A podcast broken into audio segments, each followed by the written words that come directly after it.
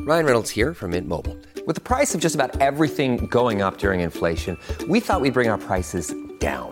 So to help us, we brought in a reverse auctioneer, which is apparently a thing. Mint Mobile unlimited premium wireless. Ready to get 30, 30, bit to get 30, bit to get 20, 20, 20, bit to get 20, 20, bit to get 15, 15, 15, 15 just 15 bucks a month. So, Give it a try at mintmobile.com slash switch. $45 up front for three months plus taxes and fees. Promo rate for new customers for limited time. Unlimited more than 40 gigabytes per month. Slows. Full terms at mintmobile.com. Hi, I'm Avantika Chilkoti, host of The Modi Raj, a new podcast from The Economist. Narendra Modi has watched over a period of rapid growth in India, but he's also the frontman for a chauvinistic Hindu nationalism. Now, he's eyeing another term as Prime Minister. What will it mean for India and the world? I've been trying to get inside his head. Listen now to The Modi Raj from The Economist, wherever you get your podcasts. Welcome to Rex Factor!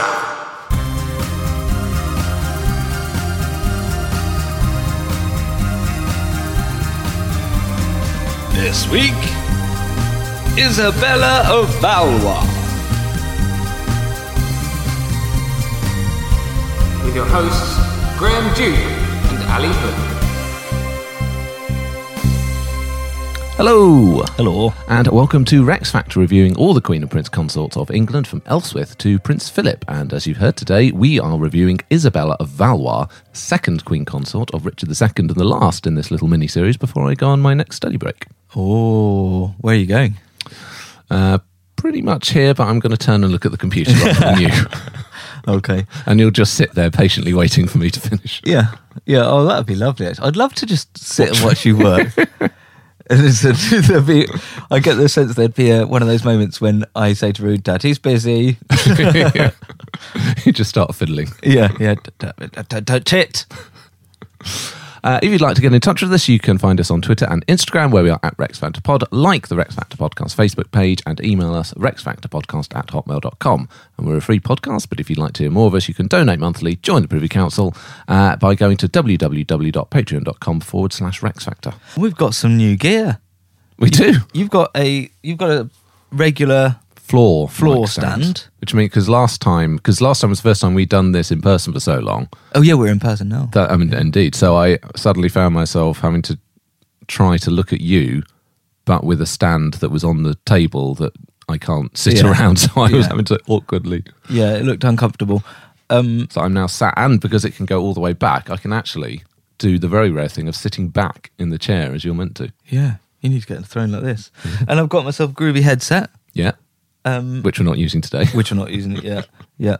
Uh, and I promise it is not for gaming because I get nightmares, so don't play games anymore. Biography! Uh, Isabella was born on the 9th of November 1389, and she was the daughter of King Charles VI of France and Isabella of Bavaria. Wow, another another um, princess. Indeed, another French princess. So this is why we know when she's born. Indeed, yes, and she's the oldest of their children to survive infancy as well. Crikey, that is uh so she's the best of the best here. Mm. Um, whose wife is she? Richard II, Richard II's second wife, because we did Anne of Bohemia last time. Yeah, She and died. He ah okay, and she was super young. Uh, peasants revolt. Peasants' Revolt Yeah. did happen, but that was before Richard and Anne got married. Oh, okay. You're almost bringing too much knowledge. I know, it's You've tricky, been really that, on isn't it today. Is I yeah, I don't know what to do with all of this uh, I've brought in efficient the right energy. leads. I've brought in the right stand. Okay. Yeah, pin it down. What's going on? Sorry, I'll listen Well, now. let's get to Isabella Yeah, of Valois. yeah. Okay. Um, as you said, back to a French princess um, called, and indeed a French princess called Isabella. I'm so confused. They don't help, do they? Does like not help. Matthew Jeffrey. Well, consorts, of course, are usually given the suffix of their place of origin. So Isabella of Val, oh, Isabella Yeah. of France, Yeah. um, Anne of Bohemia, Yeah. Philippa of Hainault. But in this instance, Isabella of Valois is the dynasty, not the place. And that is to help us differentiate between the two Isabellas, because it would be confusing if we called her Isabella of France, which technically she is. Yeah. Elizabeth- Yeah, two.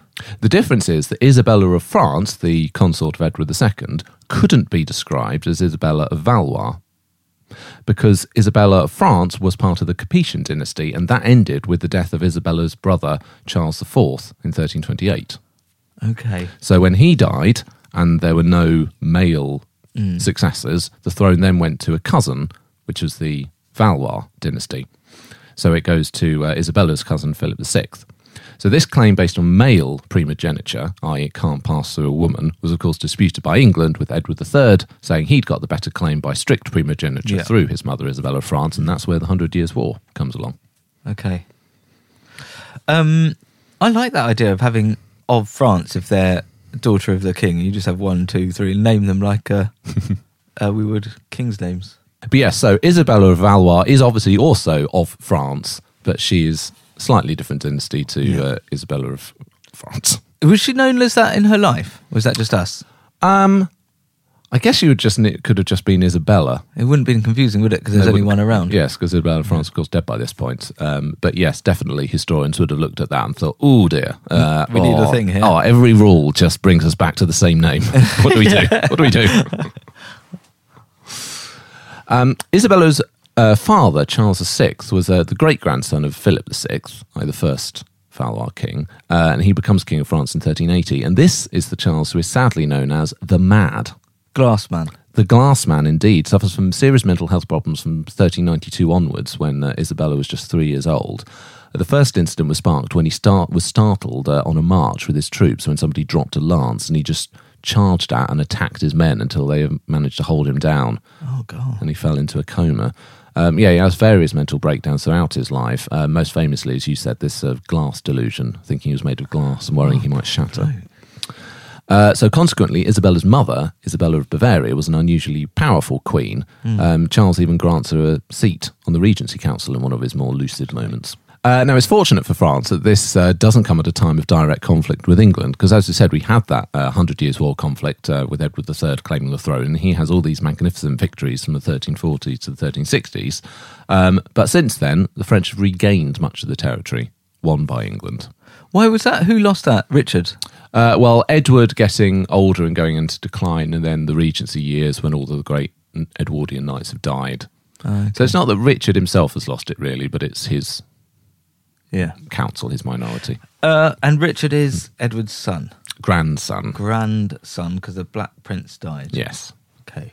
Why is he so rubbish then? He's got a great lineage. not quite of the same stock, even though he was literally of the same. stock. um, Um, so yeah, obviously bad time uh, for England. They've lost all this territory. Edward III and all of that great generation died. Richard II was the child king, and the Black Death had obviously huge impact on England and France. So they're not really in a position to take advantage of France having a mad king at this point. Oh, that's a shame. Though many, though many of the nobles do still have such ambitions. Yeah. Why don't they go and do? 'cause Has there ever been a war that the nobles have got on? Look, mate, we Themselves. just we just fancy it. You can stay here. We're going to go off and Yeah. invade France. Yeah. It takes quite a lot of resources, I think, to invade well any country, but particularly France. Yeah. Okay. Uh, Richard, though, is determined on peace with France. Ah. he doesn't want war. I know. Oh, peace. I hate the word. In uh, 1395, the uh, chronicler Jean Froissart, that we talked about uh, quite a bit in previous episodes, yeah, he returned to England after being away for many years, um, having, of course, been patronised by Edward III's consort, uh, consort Philippa of Hainault. It's a bit of a sad return at first because obviously Edward, Philippa, the Black Prince, all these people he'd known uh, are dead. Uh, n- hardly anybody knows who he is now, and even all the inns he used to stay in have uh, disappeared and closed down. Oh So man. it's like visiting all your old haunts, but everyone's Yeah. gone. Oh, that's that's fascinating though. That that, that that's the same sort of complaint that um, those in decline say now. Hmm. Yeah. Oh, everything's changed. Of course it has. It always changes. always has done. There's an idea that that inn would be there forever. Uh, however, he's well received by Richard, um, and he'd actually been at Richard's birth and christening. Ah. Not in the room, but in the house when Okay, Richard was yeah. born. Um, and he learnt of Richard's intentions, To do what? Oh, bring him back. France, and indeed of uh, Oh. everything else. The King of England is very keen to marry again, and it is the daughter of the King of France that appeals to him. But all of his countrymen are amazed that he wishes to marry his enemy's daughter. His popularity has decreased, but he does not mind, for he is known to support the view that there ought now to be a lasting peace between himself and the King of France and all their allies. The war between them, he says, has lasted too long. Too many valiant men on both sides have lost their lives. Too many evil deeds have been perpetrated, and too many Christian folk have been destroyed to the great weakening of Christendom. us, I mean, that's good, good stuff, right? All Oh, very laudable. Yeah, I mean, um, what I thought marrying the marrying into France, so that the the uh, the thrones were combined, was the whole point. That's what the Black Prince nearly did. Uh, no. Edward the Third. Huh? Wasn't it- wasn't he about to become? Oh, he's about to become king. Henry V, Henry the Fifth. you're moving a bit ahead. But that's it, isn't it? They want France. That's the ultimate gain. Well, I mean, I think really Richard isn't after that. Richard thinks, let's just stop spending all this money on killing each other. It's a good point, isn't it? Uh, w- Just they're two different countries. Just, Yeah. why? it must just get boring. isn't it? Like, choose someone else. Go to America. Let's just discover a new country we can all invade. Four, 1492, wasn't it? Oh, 100 years, yeah. Good hundred year, but still, you know, let's That's what keep that they one. should have done. Keep that one on the back burner. Um, now, Richard had been grief-stricken by the death of his first wife, Anne of Bohemia, uh, in 1394, but his desire for peace and also his need for an heir, because he didn't have any children with Anne, means that he is willing to take another wife. So, in 1396, an English delegation is sent to Paris to open negotiations for a peace treaty and indeed for a royal marriage, which will, of course, be between Richard II and the eldest daughter of Charles VI, Good. Isabella of Valois. Nice. Tidy. Um, now, Isabella is only six years old at this point, Oh, right. but she seems to have made a very good impression on the English ambassadors. Uh, the Earl Marshal knelt before her uh, and said, Madam, if it please God, you shall be Queen and Mistress of England. And in response, Isabella says, without any prompting from anyone around her, If it pleases God and my Lord and Father that I shall be Queen of England, I shall gladly accept my lot, for they tell me I should then be a great lady. Um, but that's Mar- William the Marshal Marshal. Uh, or the the title. is the title, um, which was sort of where his name kind of Yeah. comes from. Yeah, it, it's amazing that he, one person m- made a role, and the role was called them. Like Caesar, actually, I think it might be the other way round.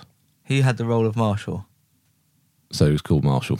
Oh, that's a shame. I thought it was like he was great. Can there can there be one Hmm. So of they'll him? for all the be rest of called time? Marshall. Yeah, we need an alley. Ah, Jonathan Chancellor did a great job looking after the money. We should. Uh, Yeah, but come on, come on, don't forget Richard King. she then took the Earl Marshal's hand, bade him stand, led him to his mother. So the English uh, enthusiastically write back to Richard that she is likely to be a lady of high honour and great goodness. Poor kid. Uh, the marriage is not quite agreed at this point, though, as there's still the slightly awkward fact that Isabella was actually betrothed to the eldest son of the Duke of Brittany. Right. Uh, but this seems to have been quite easily dealt with, presumably. Lots of money sent that way, and it's the King of France.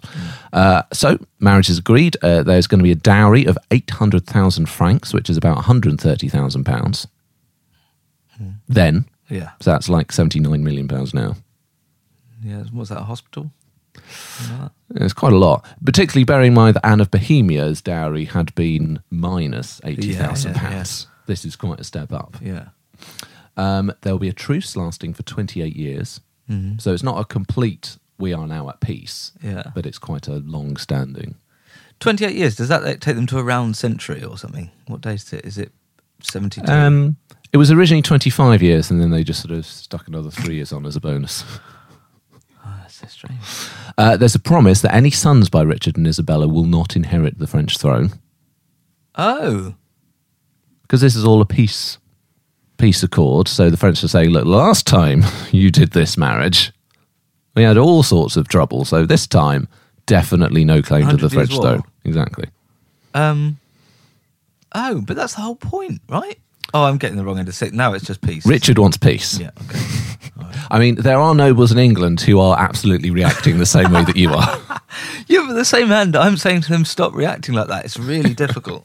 Everyone's going around the table agreeing, and every now and again you just shout out, Peace. and everyone goes, oh yeah. Well, let's do this. Let's do this. Let's do this. Peace. but we're the king of France. No, we've just talked about this. Oh, it's tough. That's the thing you don't say.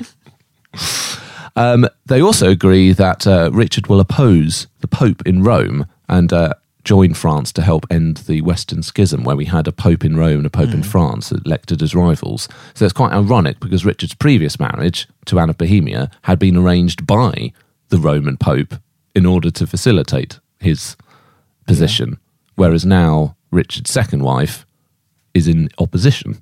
Oh, she wants the French Pope. Of Mm. course she does. Well, I mean, I don't know if Isabella herself is particularly uh, Yeah. strongly But it's the one down in Toulouse or wherever it was. Avignon. Mm. Avignon. Yeah. Okay, I really want to see that tidied up. That's one thread too many. Yeah.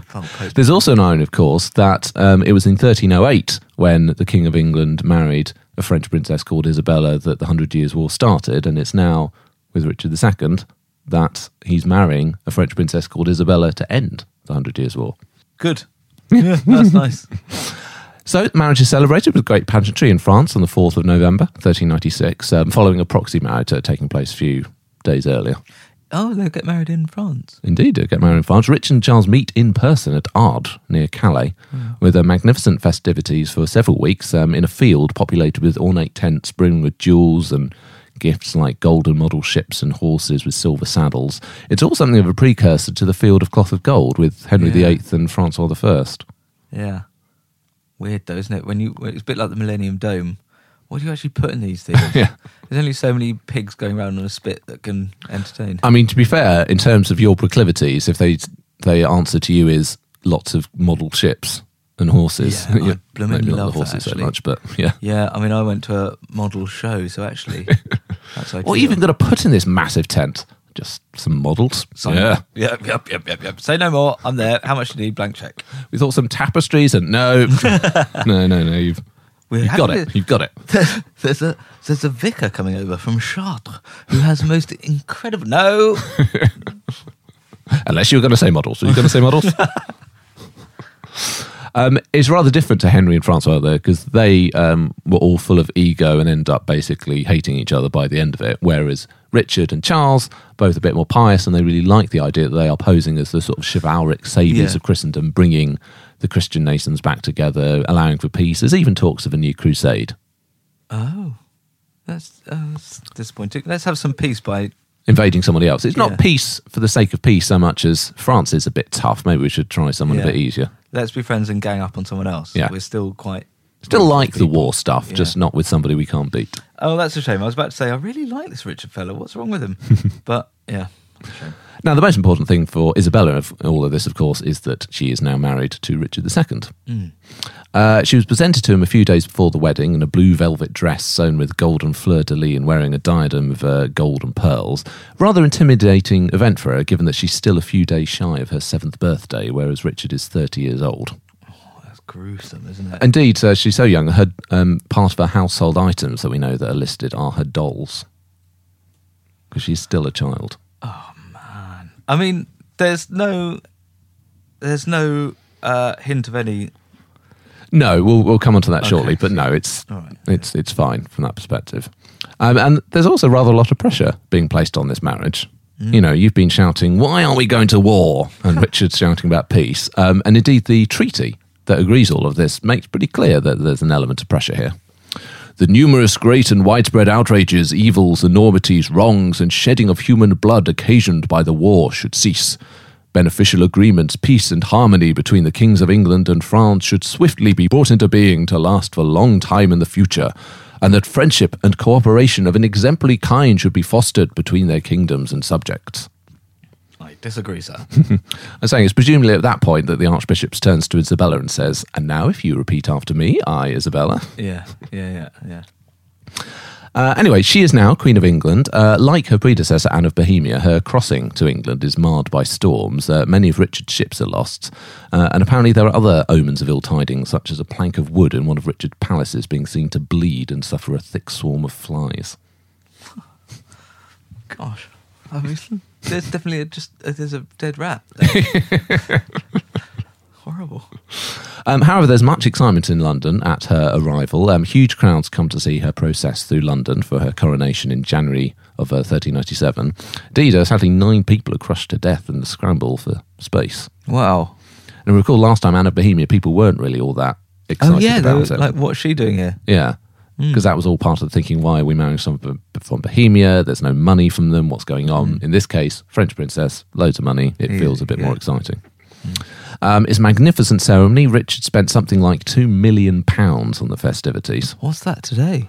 Maybe that is today. Okay, I feel like it must be it today. must be. Surely. Otherwise, that's all the money in the world. That's all her dowry done anyway.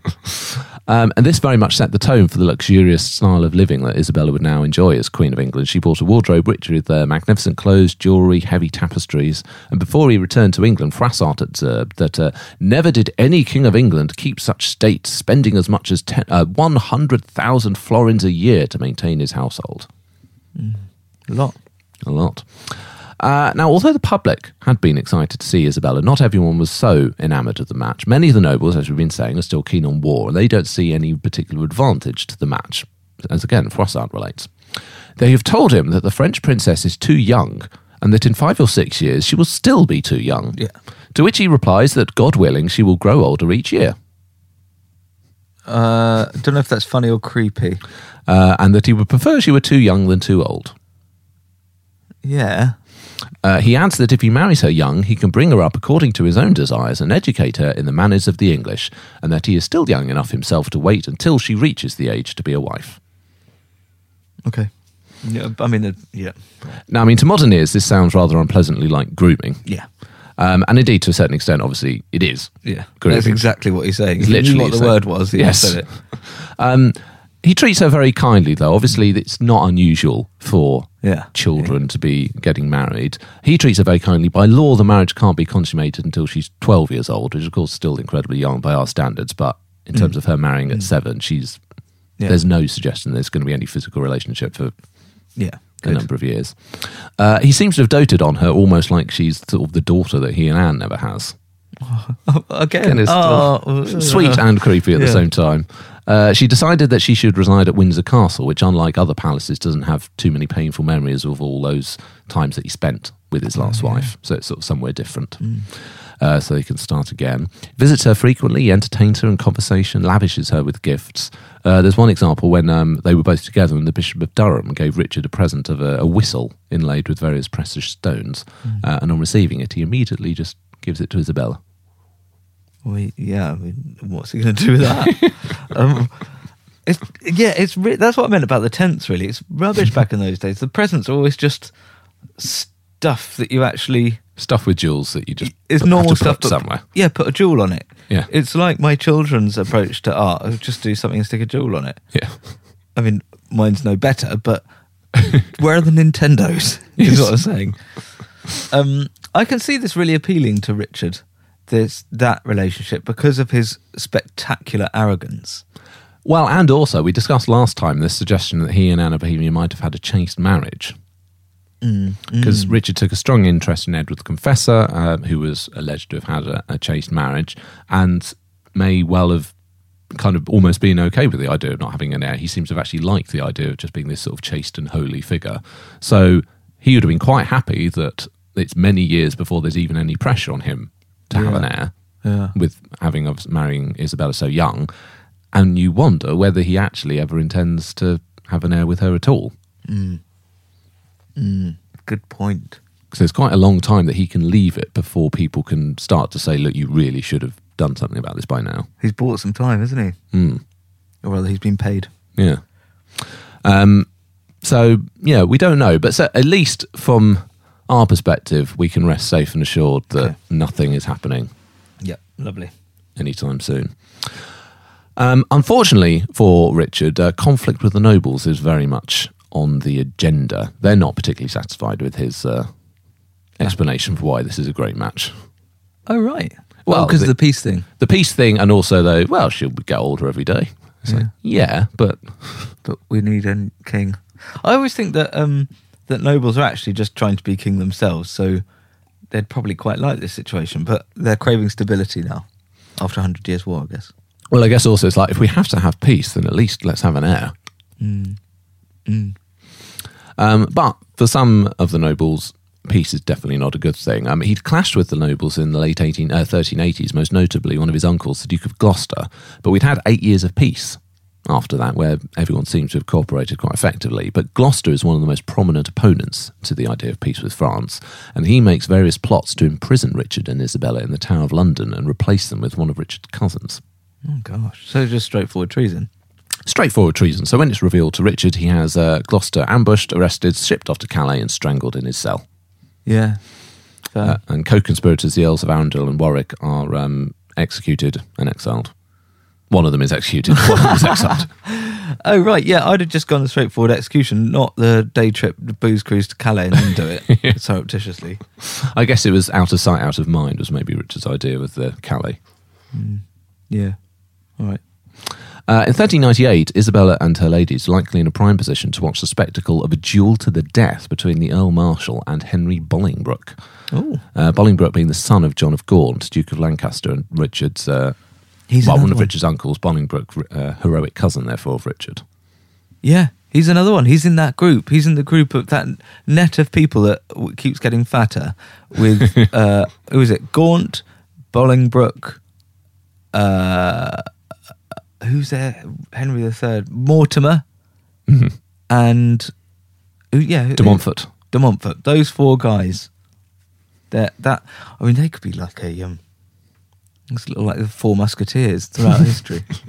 Well, I think Bolingbroke, as you see, maybe you should be able to differentiate him from the others. Okay. Um, so Richard turns this event, um, this conflict between the two nobles, he turns it into this magnificent spectacle. So Oh, rather than right. it being this private thing, it's like full on. The entire court is there. Yeah. You know, You're gonna Isabella do thus it. will be watching with the ladies. All very exciting. Um, but as both men start to charge, Richard dramatically intervenes, stops the fight, and exiles both of them. Oh, it's all pre-planned. Do you think? Power trip. Yeah. Um, when John of Gaunt, Bolingbroke's father, dies in 1399, Richard doesn't let Bolingbroke inherit his dukedom or his titles and keeps him in permanent exile. Okay. So Richard's increasingly unpopular. He's made enemies, really, of all the great noble families of England, including, you know, his own uncles Mm. and cousins and whatnot. Is that one of those sliding door moments? If if he hadn't, because I know I think I remember who Bolingbroke is. If he had let them fight to the death, he might have got rid of the problem. Or indeed just straight up executed him. Because they both, basically, the reason for the fight is they both accuse each other of treason. Oh right, So he could have found them both guilty. And yeah, okay. And um, so that him intervening was actually meant to be a was an example just of his uh, lust for peace, but also his sort of uh, what's what's it, his forgiveness of those two. Yes, but also I suppose his uh, power that he is the ultimate arbiter. The fact that he then sends Mm. them both away. massively disappointed though. If you go get tickets Oh, yeah. to the Wimbledon final, Yeah. and just at that point, uh, Queen Elizabeth comes out and says, "Stop." yeah, I just can't- you're not going to play, and Roger Federer and Rafael Nadal are never coming back again. Yeah, that's not really what we came for. yeah, that's If I'm honest. massively unpopular. Um, indeed, Richard is massively unpopular. He uh, he announces in 1399 a grand tournament to be held at Windsor. He sends messages all across the kingdom, even off to Scotland, for people knights to come and fight. He holds this great banquet uh, in full state with Isabella, but Frassart uh, recorded very few lords attended, for at least two thirds of the English knights and squires were strongly hostile to the king. There was almost no one there. Well, because there's every chance he'll just say now cancelled it. No wonder. Um, all of this will likely have been very confusing for Isabella because the Richard that she sees is very kind, attentive, and generous, but these public displays of opposition must have made it clear to her something's not right in the country. Uh, later that year, Richard leaves England to go and campaign in Ireland. Right. So, as I said, peace with France. Um, and the last thing he does before uh, leaving London to go off to Bristol is to say farewell to Isabella at Windsor. Um, she was said to have sobbed, begged him not to go. Um, apparently, she was full of fear that there was all this folklore that England, uh, that Ireland was full of warlocks and witches. um, but he promises her that he'll only be gone a short time and would soon return. But in fact, they will never see each other again. What? While Richard is in Ireland, Bolingbroke uh, returns uh, to reclaim his duchy Yeah. of Lancaster. But um, on returning, people flock to him, and it soon turns into a full scale rebellion. Oh right, he wasn't planning this. Doesn't seem to have been planning it, but Yeah. it just sort of uh, escalates quickly. Um, Richard is captured on his return and forced to abdicate on the 29th of September 1399 in favour of his cousin Bolingbroke, who thus becomes Henry IV. Oh, right. It's his cousin. His cousin. Yeah, you said that. yeah. Yeah, because John of Gaunt is one of Richard's uncles, and Bolingbroke is the son of John of Gaunt. Okay, and that's uh, his his line. Okay, I mean it's it's it, it feels like that this murky bit of history, for a moment the mists have passed, parted, Yeah. and they're receding back. But for a moment, I got it. Then, thank you. So Henry IV is the first Lancastrian king. Oh, because now it's War of the Roses. Yeah. Okay. moving into a new era. Um, Henry had promised Richard his protection on his capture, i.e., he won't harm him, but his advisors warn that because of Isabella being the daughter of the King of France, the French king, or at least the French Regency Council, will likely make war and try and restore Richard to the throne, and thus, obviously, Isabella restored as queen. Yeah. Um, following a plot to restore Richard in 1400, uh, he was starved to death, probably dying on the 14th of February at Pontefract Castle. Wow. What a horrible. uh, Why? Why? Just, I mean, just, just the old knife. Well, I guess then they've not, strictly speaking, killed him.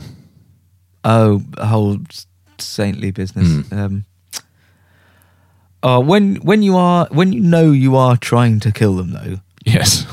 that who are they fooling? you know, it's something wrong here. Either they don't believe in that nonsense, or they, they are quite have quite a bizarre relationship with the truth. There are a lot of technicalities that they abide by and adhere to. Yeah, yeah, very strange.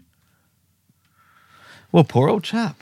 Poor chap, but of course, what of Isabella Yeah. in all of this? Um, she was initially based at Portchester Castle, Oh yeah, it's up near Portsmouth. um, Roman job that. Indeed, yeah.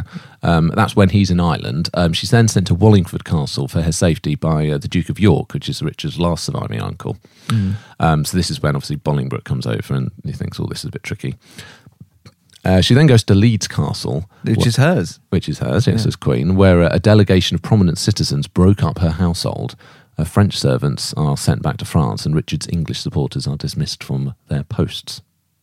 So is Bolingbroke married at this point? Uh, he's not married at this point; he's widowed at this point. All right, so she, there's no direct competition for her yet. Uh, well, we'll see, because there's obviously a question about what to do with her. Yeah. Um, following a plot to restore Richard, uh, and indeed following Richard's death, Henry IV moves her to Sonning Palace, which is the residence of the Bishop of Salisbury near Reading, and she's effectively kept under house arrest. And she's also really kept in the dark for quite a long time about what has happened to Richard, so she doesn't really know what's going on. And she's 12 or something? Uh, yeah, so 13, uh, 1400, so yeah, 11. 11 going on 12. Uh, indeed, rumours spread that Richard had actually escaped and is alive, and there's this unlikely story that he'd escaped a sanctuary uh, with the Lord of the Isles in Scotland. Which may have given her some false hope that uh, he was coming back. Uh, Henry IV allows a French delegation to visit her, but under strict instructions not to make any mention of Richard. Right. She received them sweetly and demanded of them how the French king her father did and the queen her mother. They said well, and so communed with her a great season. They kept well their promises, for they spoke no word of King Richard. They then took their leave of the queen and returned to London. What's the point of that then? Just checking she's all right, Okay. popping in, because the French, of course, are furious about this. Oh, yeah, yeah, yeah. Because Charles VI, who's a bit more lucid, it seems, at this time, refuses to recognise Henry as king and obviously refuses to recognise the degradation of his daughter, who's meant to be the Queen of England, and now Henry is Yeah, so he, so unless Henry sorts something out with Isabella, there's going to be war. Like if he kills her, there's war. Oh yeah, definitely can't kill her. That's uh, So he needs to give her some, like, there, something needs to occur, doesn't it? something needs to happen, and the French demand that she is returned along with her dowry, all of her possessions, which is quite a lot of money, as we Yeah. uh, established earlier. But for peace with France, that's not a bad cost, right? yeah, it is, it is a lot of money. Um, and obviously, and Henry's not in that strong a position. You know, he's taken the throne. It's all a bit because we obviously had Edward II usurped um, a few episodes ago, but that was in favour of his son and heir. Henry IV is not the heir to the throne. So could he use this as war with France? Get those nobles on the side because they love a bit, and they, you know, off we go, chaps, France. He could do, but he's going to have money problems though. Okay. That's the trouble with everything, isn't it? Money. So Henry refuses, and this is the response. The Englishman would in no ways deliver her, but said she should live still in England upon her dowry, i.e., she can stay here, be lovely, we'll keep the money, we'll look after her, it's fine. And that though she had lost her husband, they would provide for her another. That should be fair, young, and gentle, with whom she should be better pleased than with Richard, for he was old. And this should be the Prince of Wales, eldest son to King Henry.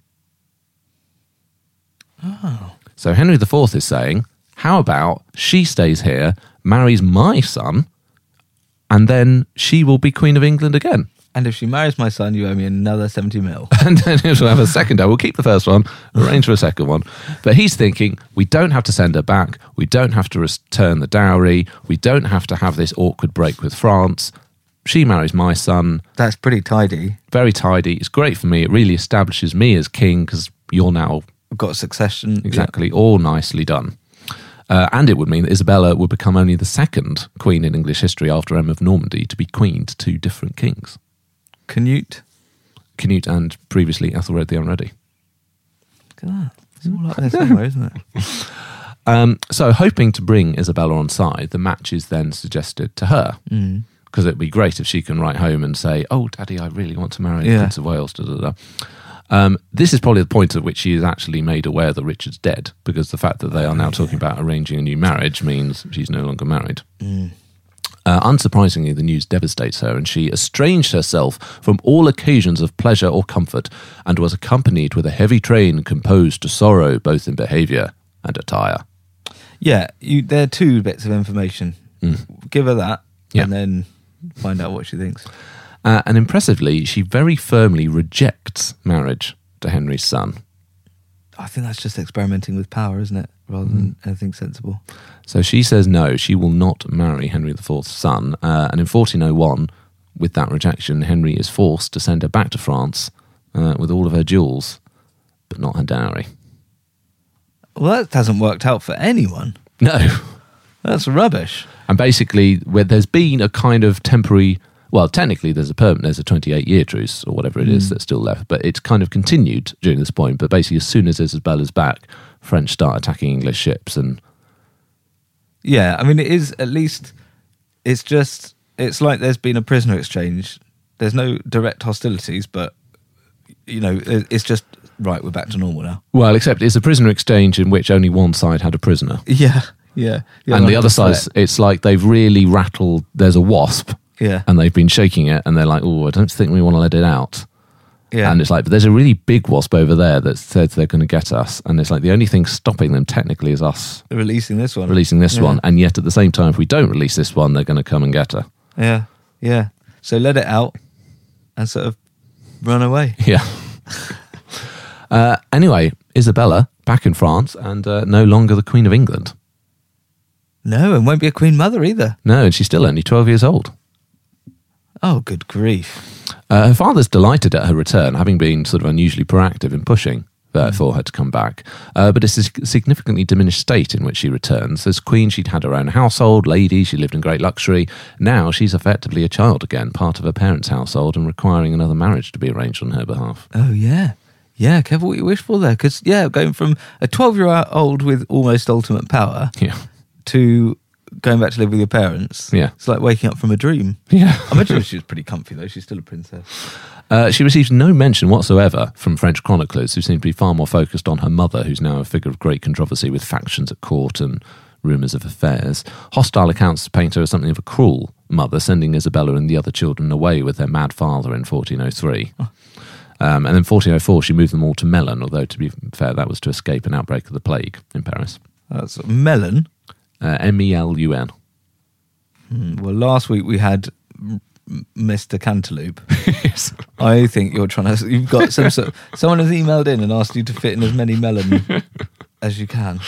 Uh, in 1406, Henry IV made one last try to convince the French to uh, let Isabella marry his son, but they refuse once more. And instead, her mother announces that uh, Isabella will marry Charles, the eldest son of the Duke of Orleans. Uh, now, Charles is five years younger than Isabella of Valois, so just 11 years old to her 16. Gosh, you can't catch a break, can she? Um, Isabella tells her mother that she can never love anyone other than Richard and rather, would rather die or join a convent than marry Charles. Uh, unlike Henry IV, however, her mother was not to be intimidated and they're married anyway. Right. Uh, Isabella reportedly weeping through the ceremony. Gosh, like peep show. Uh, despite this bad start, though, uh, they soon became very happy together. Uh, like Richard, Charles is very aesthetically minded. He's an aspiring and uh, a later much celebrated poet. Uh, they both enjoy hunting and hawking together. Isabella is an unusually proficient rider, having uh, uh, done a lot of this whilst in England. Well, so who's this fella? He's he's The son of the Noble. Duke of Orleans. just so he will be Duke of Orleans. and She'll be Duchess of Orleans. Indeed, and rather sooner than planned, it's a fraught period in French history. The power vacuum left by Isabella's father, Yeah. being mad, uh, sees tensions at court build towards civil war between the supporters of the Dukes of Orleans and the Dukes of Burgundy. Okay, so the royals are going to be Orleans because they've got their daughter there. Is that right? Uh, yeah, well, it's been a bit of both. They're kind of, I mean, both lines are sort of royal. Oh, right, They were okay. From kind of brothers of kings, etc. But in 1407, Charles's father, the Duke, is assassinated. Uh, the Duke of Orleans is assassinated on the orders of the Duke of Burgundy. Uh oh. who with that, who then escapes punishment. Why? Uh, wow. Oh, okay. All One the for the stuff at French, court, French indeed. series. Uh, in 1408, Charles's mother, to whom he was very close, also dies. So this leaves him a 14 year old Duke in the midst of a civil war with four young siblings to look after. Poor bloke. But he does, however, have Isabella. Yeah. And on the 1st of September 1409, she gives birth to a daughter. Oh. Oh, and actually, she's a bit older. So and has, has Hmm. So been she's around a 20 bit. now. Yeah. or so she- 19, actually. She's not quite 20. so she's maybe got a lot of power in this situation. Hmm.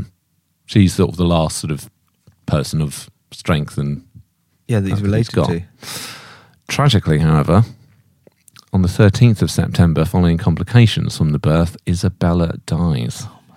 Not quite 19 years old. Oh, poor woman. That's awful. Uh, well, um, just before we finish her, what becomes of him? Uh, we'll talk about him in the uh, Privy Chamber episode, so Okay. Mm-hmm. that's sign up for that if you want to hear more about Charles. But yeah, he does go on to live. He spends a lot of time uh, in England, gets captured in battle. Uh, and becomes and becomes a celebrated poet. He's devastated at death. Um, he went on to marry another two times, but 37 years later, he's still arranging for a mass to be heard on the anniversary of her death for the excellent and most generous lady, Isabella. Yeah, It's that sort of first love's teenager. and yeah, and exactly what she felt for Richard. That whole Hmm. Yeah. you can't. Yeah, it's taken too soon. Uh, and he also wrote a poem, The Fairest Thing in Mortal Eyes, for her, which I'll uh, read an extract from. Oh, you know I love poetry. Love a bit of man. poetry. We'll have the full version in the uh, Privy Chamber. Oh, good. To make my lady's obsequies, my love a minister wrought, and in the chantry service there was sung by doleful thought. The tapers were of burning sighs that light and odour gave, and sorrows painted over with tears illuminated her grave. And round about in quaintest guise was carved, within this tomb there lies the fairest thing in mortal eyes. I paid a penny's deposit to visit the water closet, but when I got there, I only blew air, and that wasn't a penny's worth, was it? a very uh, somber and moving contribution. Um, she was initially interred in Blois in the Abbey of uh, Saint Lama, though after her grave was discovered in 1624, she was transferred to the Church of the Celestines in Paris. oh, nice. So apparently, not one of the ones whose bones were then just pulled out and uh, Oh, yeah, picked up, yeah. as with Anna Bohemia. Uh, but that was the life, well, the short life and consortship of Isabella of France. No, No, Oh. correct, but no. that was the life and consortship of Isabella of Valois. We'll review her after a short break. Ryan Reynolds here from Mint Mobile. With the price of just about everything going up during inflation, we thought we'd bring our prices down. So to help us, we brought in a reverse auctioneer, which is apparently a thing. Mint Mobile unlimited premium wireless. Ready to get 30, 30, bet you get 30, bet you get 20, 20, 20, bet you get 20, 20, bet you get 15, 15, 15, 15, just 15 bucks a month. So, Give it a try at mintmobile.com slash switch. $45 upfront for three months plus taxes and fees. Promo rate for new customers for limited time. Unlimited more than 40 gigabytes per month. Slows. Full terms at mintmobile.com. Battliness! Um, we might not be expecting an awful lot here, No. uh, but this is very much going to be her best. factor. Yeah. There's nothing else she's got. Uh, in 1400, when Richard II had abdicated but uh, was still alive, there was a rebellion, the uh, Epiphany Rising, led by various senior nobles who planned to capture and murder Henry IV and restore Richard to the throne. Okay. Uh, and they visited Isabella uh, at Sonning uh, to tell her of their supposed success, and uh, John Hayward described Isabella's reaction. She defaced King Henry's arms, as in on the walls, not his Oh, actual right. arms. Yeah, yeah. Uh, and plucked away his cognizance from those his servants that attended upon her, and having in some sort satisfied her womanish anger with his harmless spite, she and the lords departed together, first to Wallingford, and from thence to Abingdon, stirring the people by the way to take armour and to rise in aid of King Richard, who was, said they, and is, and should be their prince. Yeah. So this is suggesting that she has this uh, flash of Oh, womanly anger, right, and yeah. then off she marches with the Okay. rebels, trying Yeah. to raise an army, uh, get rid of Henry. Unsuccessfully. I thought you were saying they'd gone there to tell her of their successful. Uh, some success, so not the complete victory, but Okay.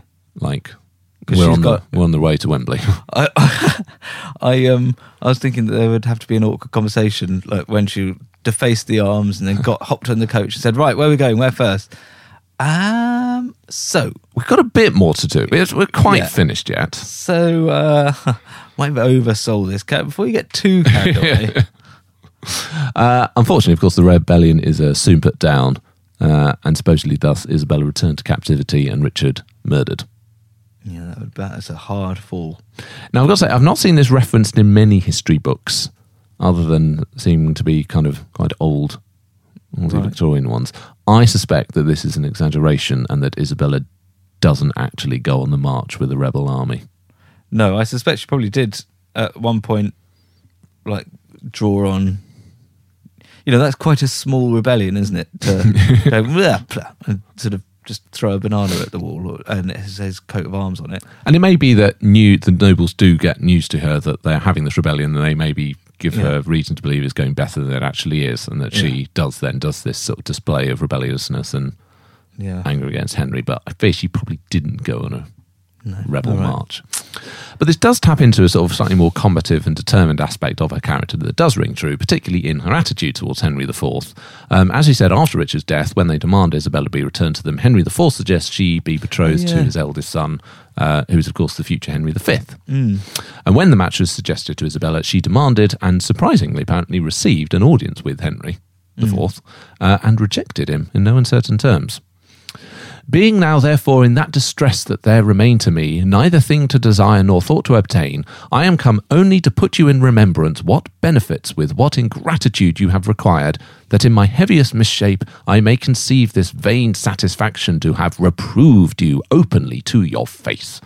And albeit ambition has hitherto blinded your judgment, yet shame will shortly cause you to discern that you possess only an appearance of honour set upon you by a few flatterers, which will easily be defaced by those infamies which our just complaints shall blazon through the world. Your own conscience also shall torment you and compel you to condemn yourself to the severest punishments which treason and parricide can deserve. And albeit may seem by success that God in his secret judgment has furthered your proceedings, yet assure yourself he has not favoured them. But your dominion begun with cruelty shall in you or in your progeny end with contempt. As for my dishonour, I will not offend the law of modesty in being overcarried with remembrance thereof, being fully purposed to make light account of any disgrace of fortune afterward, yet I make little doubt but it shall also appear to be instantly recompensed with revenge. that is awesome. It did it happen? To which Henry goes, mm, so uh, that's a no then, is it? No, right. See you out. Does is she a witch? Does this actually happen?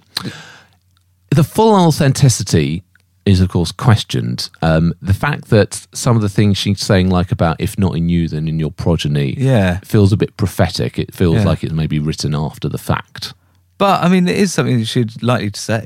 right? yeah i mean it's it may be that the exact words have been sort of shakespeare style written to take into account everything that happens many years after they've both died but i think the actual and maybe even was it henry iv himself or was it a delegation of senior nobles and prelates that come to put the point Mm. to her so the exactitude of it perhaps isn't all exactly as described, but I think the principle of the fact that a delegation sent by Henry IV that said, We want you to marry Henry Yeah. V, and that she fiercely and vociferously says no, that sort of inner steel and composure that, like, you know, we've had with Isabella of France, I think particularly like a French princess.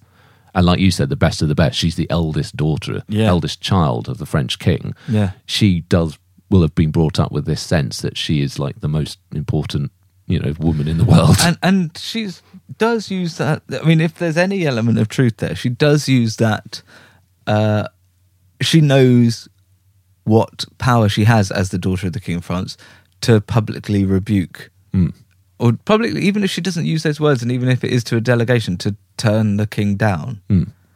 Yeah, that's pretty cool. Um, and ultimately, this is enough for Henry to have to cede ground and say, okay, well, that's not happening then. And he does Mm. th- then send her back.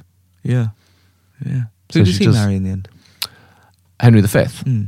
Well, uh, Henry V marries Catherine de Valois, who is a younger sister of Isabella. Oh, So in the end, oh. it's a very similar match. So instead of marrying Isabella, Henry V actually marries her younger So the sister king- Catherine. So the new, the king of France, new king of France must reckon. Oh, hang on. But that all happens later when Yeah. um, Henry V goes on his wars and has these huge, great victories. Hmm. Uh, and there's such divisions in France that they basically decide we would rather have this honourable, well, honourable, you know, this English king is preferable to the rival dukes that we're fighting with. yeah. Uh, and as part of that, Henry marries Catherine de Valois, and that agreement was that he would be king of France. So that's what you were thinking of earlier. Yeah. Okay. Okay. Again, the myths are, uh, myths are coming back, but yeah, that was a nice moment of um, Clarity. clarity. Yeah. It's one that it's one of those weird things where when we're talking about Richard II, it feels such a completely different period of history to then be talking about Henry V. Exactly. So the idea that Henry V is potentially marrying this person Yeah. and actually ends up marrying her sister. It's Yeah. like we're talking about Edward III marrying Anne Boleyn or something. It Yeah. just seems like completely wrong. And the fact that Richard II's only 30 years old, Isabella of Valois is only 12, well, only 11 yeah. when all this happens. means there's a great big period of history to come. Yeah. I see. Well, there we go. Isn't that Hmm. not history fascinating? Other than this, though, of course, there's not really much to go on for battling us for poor Isabella. She doesn't really get a chance in England. She almost certainly would have been in the thick of things for France, where things were getting very Yeah. fighty fighty. But for France, of course, she then dies in childbirth, probably just as things are about to get Mm. fighty fighty. So she doesn't really get the opportunity. So it really is just this uh, standing up to Henry IV. I, l- I- I mean, that is pretty good, though. Hmm. It's about a three. Anyway, two and a half, just because it's a moment. Yeah. But It's all she could do. it's all she could do. She shows that she got the chops, Mm. potentially. Yeah, yeah, yeah. Yeah, no, I like it. So three for you, two and a half for me. That's five and a half for battliness. Scandal. Unfortunately, I've got absolutely nothing. Well, I mean, um, rejecting the king, maybe? It's not really scandalous, is it? No, we've already given it the points. I feel that's a zero for scandal. Subjectivity. And again, I fear I've got absolutely nothing. Yeah. We have nothing at all of her doing anything or pardons or intercessions or anything like that. No, it's a zero, isn't it? Longevity. Well, she is queen, so she's going to get some points here. She is queen consort from the 31st of October 1396 to the 29th of September 1399, which is uh, 2.92 years. God, yeah, I thought it was even longer than that. No. Uh, which gives her a score of 4 out of 20, which is 48th overall. That's, yeah, It's low. very low. Dynasty. Not the problem. Uh, and obviously, of course, she doesn't have any children by Richard, which uh, gives her a dynasty score of Exactly that. I don't know if that picked up, but. yeah. zero out of 20, which is joint 42nd overall. She did have a one child by her second husband in 1409, a daughter named Joan, but it's only children by the monarch that count. Uh, so overall, then, she has a total score of 9.5, which I've got to say is not the highest we've ever had. In fact, is it the lowest? It's not the lowest. It's uh, 28th out of the 31. 28 out of the 31 that we've done thus far. Yeah, that's really poor. Yeah, but particularly bearing in mind that some of those we basically just know the name and how long they were there for. Yeah, that's not good. It's not at all good. But it's not all about the score. Does she have that certain something, that lasting legacy, the great achievement and star quality that we call? Rex Factor. No. No, I mean, she showed a bit of spirits. Yeah. She could have been only the second English queen to be queen to two different kings. She could have had a major involvement in the French Civil Wars. She might have gone on to a very fascinating and uh, impressive uh, life, but her life was a, a tragically short one with not an awful lot of luck. Yeah. No, is a no. It's got to be a no for Isabella Valois, sadly. She never really got her chance. Correspondence Corner. So that was the life and consortship of uh, Isabella of Valois. Let us know what you thought about her. If you'd like to get in touch, you can find us on Twitter and Instagram, where we are at Rex Factor Pod, like the Rex Factor Podcast Facebook page, or email rexfactorpodcast at hotmail.com. And remember to send in your hashtag consort cards. Yeah. Not sure, what would the image of this one be? Wagging, a little girl wagging her finger at yeah. Henry IV? Exactly. An upset. Uh, uh, it'd be a temper tantrum. We'll try and get something that looks less creepy than the uh, contemporary image that we've got of Richard with Isabella. Oh dear. Yeah, that is everything I worried about. Yeah, that really does bring home the 30 year old and 6 year old Yeah. aspect of the marriage. Oh dear. I don't like Richard at all. I, th- I at the start of this saying he's great. What's Yeah. going wrong? Uh, if you'd like to support the podcast, you can leave a review and subscribe on whatever podcast provider you use. Donate monthly to join the Privy Council and get lots of bonus contents at www.patreon.com forward slash Rex Factor. And we have some formerly new Privy Councillors to welcome to the fold. Taryn Strong, Kat Meyer, RNPVNQ7PX6. Jolly good. Fletch SW1, Q Campania, History of the World podcast, Hey. Catherine Calcetta, London Julie, Sheena, Emily Red, and Michelle Gibson. Hey, thanks guys. And we've got some messages from our long ago new Privy Councillors. First up, Andy Ball. Hi, team. Hello. I've been listening for a few months now and just coming up to Edward VIII. I'm constantly bowled over by the level of research and storytelling, as well as bringing phrases such as "crikey Moses to my attention. Well, I, I trust that you use it with with care. With great power comes great responsibility. You know, you can't just go w- waggling that around. Excellent stuff, and I hope you keep podcasting for a long time, even if you do end up needing to do Aztec Chiefs for fresh material. Uh, Shanna1003 says, Thank you for making such a fun and informative podcast. I love history, so I always wish there were more episodes or podcasts like yours. That's nice. I'm sure if you've got a, uh, a pithy response or just, uh, "Oh, thank you.